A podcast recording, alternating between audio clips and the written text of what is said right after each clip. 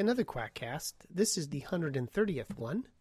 It's called Irritated by the Skeptical Inquirer. Again, it always gets down to a problem that I have. There are two areas I know well, medicine specifically and in great detail, infectious diseases and scams. And people so often get them wrong. And it makes me wonder, say in my newspaper, when they write about medicine and they get it wrong, how can I trust the rest of my newspaper? If they can't get an area I know something about correct, can I trust them in an area of which I know nothing? So anyway, I have this confession. I have been interested in issues skeptical since high school, when I came across a copy of The Zetetic at Powell's bookstore. In the pre-digital era, I had a complete library of Zetetic and Skeptical Inquirers that a decade ago I tossed in the recycle bin, along with a similar collection of Macworlds. I have been interested in skepticism a long time, and here is my confession. I no longer find much of the subject matter covered by Skeptical Inquirer all that interesting. Even the big-ticket topics like the existence of God are kind of uninteresting anymore. It is not that the topics are not important. They are important. For each generation has to relearn why Bigfoot or haunted houses or UFOs are nonsense. But for me, it is a large serving of been there, done that. So while I subscribe to SI, Skeptical Inquirer, it is more from a sense of obligation to support institutions I think are important than from an expectation that I will be either educated by the content or entertained by the style of the writers. I usually skim the magazine while accomplishing tasks that do not require my full attention, i.e. the bathroom, probably because SI is the only magazine I still receive in dead tree format, the rest of my life being digital. So while taking my ablutions, I ran across Taking Our Medicine, What Hope for Skepticism in Healthcare by Kenneth Krauss. And after skimming it, I was irritated. So I read it again, and I was more irritated, which is often a good sign. But I could not quite put a finger on what it was that irritated me. So I read it a third time, and then I went for a walk and thought about it. The facts of the article are fine. I had no issue with the content. It was the adjectives that irritated me. And the essay was, from my perspective, incomplete. It was like reading a birth control relationship article by the Pope. Sure, he knows the facts of the situation, but not being an active participant in the process and with an agenda to promote, vital information will be missing or distorted. Regular listeners to the podcast know my background. For the last 24 years, I have spent most of my waking time taking care of inpatient infectious disease patients in Portland, Oregon. My hospitals are not-for-profit, and several are teaching hospitals. And as chair of infection control, I have been involved in many of the quality and safety initiatives in my hospitals.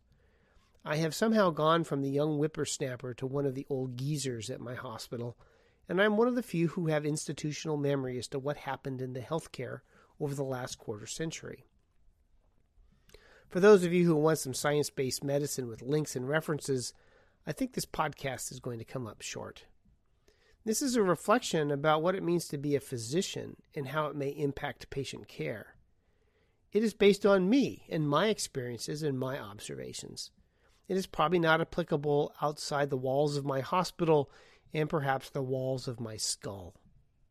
Just today I was talking with a colleague who travels widely as part of her job, and she was contrasting the culture of the East Coast and the West Coast medicine, and noted that in Portland we have a distinct shortage of ABHDs, arrogant butthead doctors, and that the academic docs in city whose name I will not reproduce, because I do not want her to even remotely be at risk for getting in trouble, are a vicious bunch of backstabbers.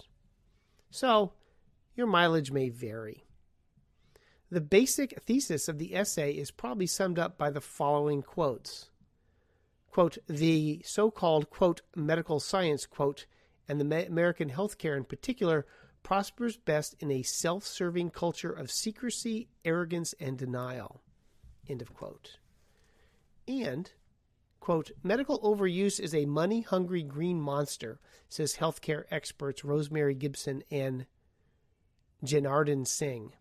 and not only thrives on the fact that too little scientific evidence exists to justify a great deal of today's medical practice, it also wants to prevent good science from informing policymakers and the public about what really works, in quotes. The author characterizes patients as, quote, easy marks, end of quote, evidently about to be swindled by common and expensive overuse of the medical industrial complex. Evidently, doctors and hospitals are conspiring to give everyone unneeded expensive care. There is no shortage of perverse rules and regulations with unintended adverse consequences in medicine. The biggest change I have seen in healthcare revolves around length of stay. In the old days, a patient would be admitted, you would do a history and physical and generate a differential diagnosis, a list of processes that could cause the patient's symptoms. The patient has, say, fever of unknown origin, FUO, a notoriously difficult diagnostic problem. In the old days, the definition of FUO was a fever that persisted, get this, after 14 days of evaluation in the hospital. 14 days in the hospital. Wow. And I was always amused that Madeline was evidently admitted a month for a simple appendix removal. But I digress. Then you would order tests for the more likely causes, wait for the tests to come back, evaluate them, then do the next tier of tests, methodically working through the possibilities, sometimes actually taking several weeks to reach a diagnosis. These days, with length of stay an important driver of cost and reimbursement, when a patient is admitted, often all possible diagnostic tests are ordered at once, regardless of how likely a positive result will be. It drives me nuts. But in an era of short hospital stays, it is better to do everything all at once and see what the final diagnosis is than to stretch it out. It is one of the changes that certainly drives increased testing. This is one example of many where rule changes in payment or care have had unintended adverse consequences for diagnostic testing. As I always say, no good deed ever goes unpunished. The article makes doctors and hospitals all sound like greedy dirtballs out to scam our patients, and he gives numerous examples of the overuse of medical care and its consequences, all driven by the need to make money. And I will reiterate, all his examples are true, but incomplete. Everybody wants to make money. Everybody. Even infectious disease doctors. Hospitals are expensive. The payroll, infrastructure, and utilities are expensive. My hospitals spend millions a year in free care on the un- and underinsured. And there are some doctors and institutions that are driven primarily by the need to make money, but making money does not appear to be the primary driver for testing at the institutions in which I work. Medicine has a lot of uncertainty in diagnosis and treatment. I've been at it for 30 years, and it does not get any easier with time. You just get more comfortable with your limitations. I wonder how much increased medical utilization revolves around the more fundamental concepts of responsibility and accountability.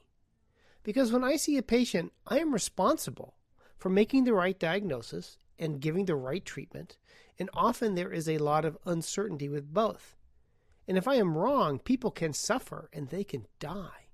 Even if I am correct, the decisions I can make, it can result in harm or financial ruin. I've sent many people into bankruptcy treating their infections when they were uninsured. It is often our responsibility and accountability to our patients that can drive medical testing.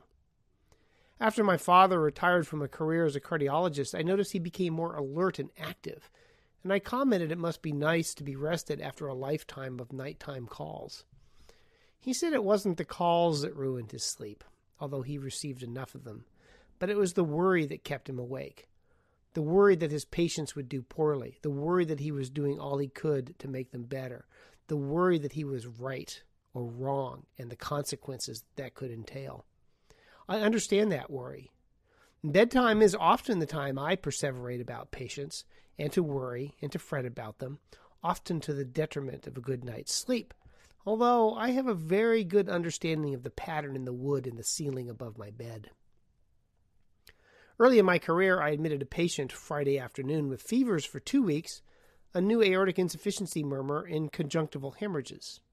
Endocarditis, a heart valve infection, I thought. Get blood cultures, start antibiotics, and I didn't think I needed to call the tech in for a weekend echocardiogram. It would be extra cost, and he had the classic triad of endocarditis. Now, aortic valve endocarditis is a dangerous disease that can decompensate quickly, but the patient had no signs or symptoms of valve failure, so there's no need to echo the patient as an indication for surgery. And I left for the weekend. When I get back from the weekend, the blood cultures are still negative, and I was puzzled. They should be growing something by now, so I ordered an echo, and the patient did not have endocarditis. Instead, there was a dissecting ascending aortic aneurysm, a very rare mimic of endocarditis. I had not seen one before, and I have not seen one since. But I had sat on a dissecting aneurysm for 72 hours. I do not know what is the worst thing that can happen in your job. In mine, it is that through error of omission or commission that I could injure or kill someone. You cannot imagine the sense of mortification I felt that I had missed a diagnosis that could have easily have killed the patient that weekend. He was repaired and did quite well, but to this day I cringe when I think about the case. It's not for medical legal reasons. I really do not give a rat's ass about being sued. I do the best I can for my patients. I care about not hurting people. I care about making them better. And the more certain I am with my diagnosis, the more likely I am not to miss an unexpected diagnosis, and the more likely I will give the appropriate therapy. And that is nothing compared to the feeling when you discover that a patient who you thought was doing well has taken a turn for the worse. A couple of years ago, I had a patient with malaria who was admitted on Thursday, and by Friday I thought the patient was doing well. The smear had an increased number of malaria parasites, but clinically the patient was improving. But when I returned on Monday, the patient was on a ventilator and ECMO, almost dying from severe malaria. Now, I did nothing wrong, mind you. It was the natural history of the disease. You can do everything right and still have a bad outcome. But that horrible sinking feeling of dread in the pit of your stomach when you get a patient who is suddenly doing poorly is something everybody wants to avoid. It is horrible when a patient does badly, because I'm responsible. I'm accountable to the patient, even if I do nothing wrong. And that, in turn, is nothing compared to the feeling when a patient dies. Jesus. Even if you do everything right, death is awful. The horrible sinking feeling of dread in the pit of your stomach is magnified manyfold. I am responsible and accountable for my patient, and death is a failure of that responsibility. As a recent other blog entry noted, quote, "Of course," the young surgeon said with complete sincerity, "everything is my responsibility," end of quote. And that responsibility has consequences, the most important of which is, quote, "When a person trusts you with his life, the buck stops with you," end of quote. I want to maximize the chance that my diagnosis is correct, since the consequence of being wrong can be horrible. It is a difficult calculus as to how much uncertainty about the diagnosis is reasonable. How many tests do you need to maximize diagnostic certainty? A lot of tests do get ordered to increase certainty. You need the right diagnosis to embark upon the right therapy. And there is also the worry that the patient has an unlikely process that, if missed, could be catastrophic. If you think a patient could have a pulmonary embolism, a blood clot to the lung, you will probably order a CT even if it is low probability, because if the patient does have a PE and you miss it, they could die. And as a corollary, you remember those surprise diagnoses of the past, the ones that you didn't expect that were revealed by a CT or an MRI. Sometimes testing yields unexpected and important pathology, and those cases often have an excessive effect on future diagnostic testing in patients. And even though we all know that incidentalomas, as we call unexpected findings, can lead to complications from further diagnostic testing, we still like to find things and make patients better in medicine. And unfortunately, part of diagnostic utilization is due to ghosts of failures past. If you have ever missed an unusual diagnosis on a prior patient, you will remember it far more than your successes. And if a similar clinical situation arises, or even one that is close, you are likely to order the test even if the diagnosis is unlikely. Nobody wants to make the same mistakes twice. It is a difficult road to walk. You want an accurate diagnosis. You know that everything you do can cause harm. You do not want to miss a catastrophic diagnosis, and you do not want to repeat past mistakes. And this is in the context of initial uncertainty as to whatever's going on in the patient. And above all, here's a surprise, I want to help people get better. I doubt most people reading this will believe it, but what drives most of us in medicine is the urge to make our patients better. I want to relieve their suffering, to cure their infection, to improve their health, and get them back to their life. Unfortunately, the medical literature is often not as clear-cut as I would like it to be as to what to do for patients. It is a constant problem applying the literature to a specific patient who may not match the profile of the patients in a given study. You have to do the best with what you have, and above all, you have to try and do the best for your patients. Arrogant is an interesting term for physicians. It has certainly been used to describe me.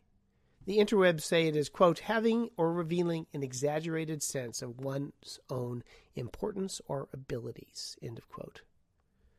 It's a curious adjective. I am expert in my specialty, and few in the United States have my knowledge base or my experience. There are about 8,000 ID docs and 660,000 physicians in the U.S. out of a population of 314 million people.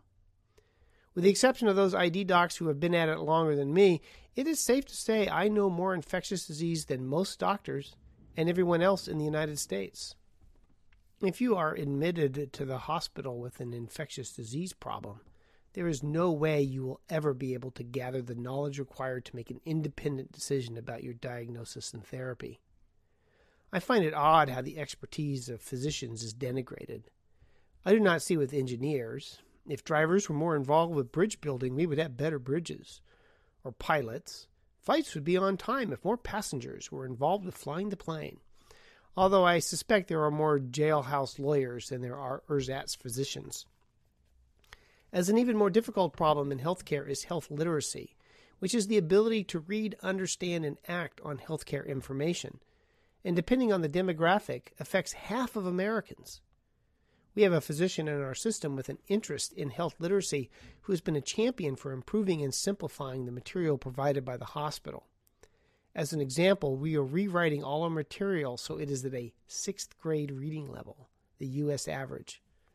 As Dr. Brager likes to point out in his lectures, half of patients do not have the wherewithal to understand medical care, and, quote, 40 to 80% of medical information is forgotten upon leaving the provider's office or facility, and nearly half the information retained is incorrect, end of quote. What we really need, of course, is a better class of patients and physicians, where all the patients are strong, all the doctors are good-looking, and all the health care is above average. But we are stuck with the time being with humans, with all their flaws. While most would like their physicians to be an unholy blend of Marcus Welby, a Boy Scout, and God, the reality is, well, doctors are just this guy, you know? It would be nice for patients to aggressively represent their own interests, but most cannot, especially when they are ill. Probably half the patients I see in follow-up do not remember having seen me in the hospital because of medications and stress and sleeplessness and other factors. Or perhaps my bedside manner just sucks. For good or ill, given the complexity of medicine and the limitations of many patients, it is my responsibility as your doctor to be your advocate and to strive to make the right diagnosis, start the right therapy, and get you better. The most patients can get is a Reader's Digest understanding of their disease. The characterization of medicine is filled with money-grubbing bastards who provide unneeded and dangerous care for profit is true, but narrowly true. One small aspect of healthcare and of all human endeavors, except, of course, journalism and law, but not all of healthcare.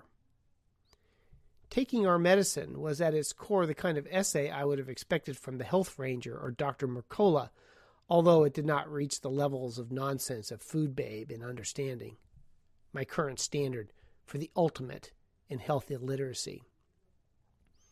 Taking Our Medicine has a familiar construction I often find in the scam world. I see similar articles every day. It is the first time in my faulty memory to find a Mike Adams-style essay in the skeptical world. These essays have the following pattern.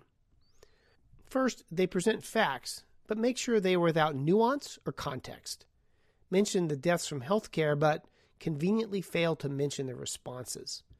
The Institute for Healthcare's Improvement's 100,000 Lives campaign, which in 2006 claimed to have prevented an estimated 124,000 deaths in a period of 18 months through patient safety initiatives in over 3,000 hospitals.